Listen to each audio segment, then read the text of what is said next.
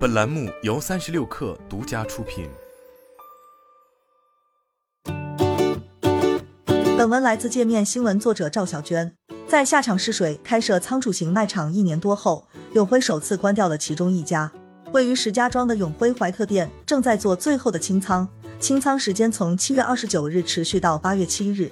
石家庄另一家永辉仓储店仍在正常营业。问及闭店原因，永辉官方给出的回复是：此系正常的店面调整。对于未来仓储门店的规划，暂时不对外披露。这家店的最新一条点评停留在七月二十九日，称因关店信息吸引了前来购物的消费者，部分货架甚至已经被抢购一空。从过往大众点评对该店的评价看，永辉怀特店于去年八月二十八日正式营业。被消费者重复拍照和给好评的产品包括烤鸡大包装的麻薯、盒装汉堡和寿司等食品类产品。该店是石家庄第二家仓储门店，被评价为永辉版山姆。颇多非本区域内的顾客也在开业后前来购买。不到一年就关店，或许是永辉版山姆的模式没有匹配到其精准顾客群。仓储店是永辉超市去年的重要卖场升级举措。并于去年二三季度密集将符合条件的现有门店更改为仓储型，其中二零二一年第三季度新改造三十五家仓储超市门店。截至二零二一年三季度，永辉超市在全国范围内改店开业的仓储店已达五十五家，此后仓储店的数量一直停留在这一数字。永辉在一份中期策略会纪要中称，并不是所有门店都适合改造为仓储店，门店更为重要的是品类的精选和优化过程。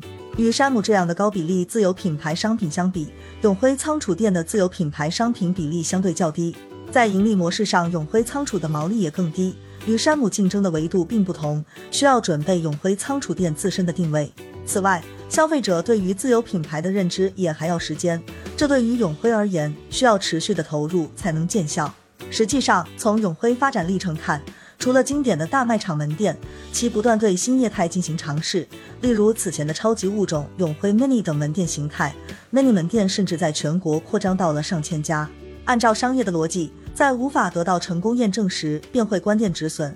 关店尚未成功的模式实验，以及外部大环境，也给了永辉一定的压力。二零二一年，永辉超市交出史上最差成绩单，净利润为负三十九点三亿元，与上年同期相比减少五十七点二亿元。造成永辉超市巨额亏损的一大原因是毛利率下滑。二零二一年新冠疫情防控趋于常态化，叠加社区团购等新兴渠道崛起，使得市场竞争格外激烈，商超渠道的客流受到影响，产品周转变慢。对此，永辉超市调整产品结构，降低库存，毛利率因此受到一定程度影响。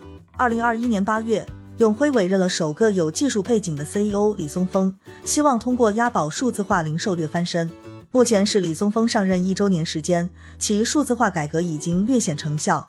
永辉二零二二年半年度业绩预告显示，永辉二季度同店比提升百分之七点二，毛利率同比上升百分之二点二。此外，永辉的市场份额也还在上升。凯度消费者指数的十二周零售商市场份额变动趋势看，和去年同期相比，永辉的市场份额从去年六月的百分之五点四上升至今年六月的五百分之六，是前五大零售商仅有的两家份额上涨的公司之一。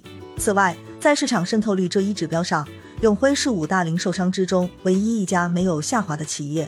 东武证券在今年五月发布的研究报告中指出。二零二一年下半年以来，社区团购小平台退出，大平台扩张及补贴力度放缓，客观上改善了连锁超市行业的竞争格局。同时，随着我国加强平台经济反垄断监管，以往企业通过补贴抢占市场的扩张方式将在未来受到限制。在补贴力度下降之后，永辉等供应链强大的科技零售企业重新发挥出其优势。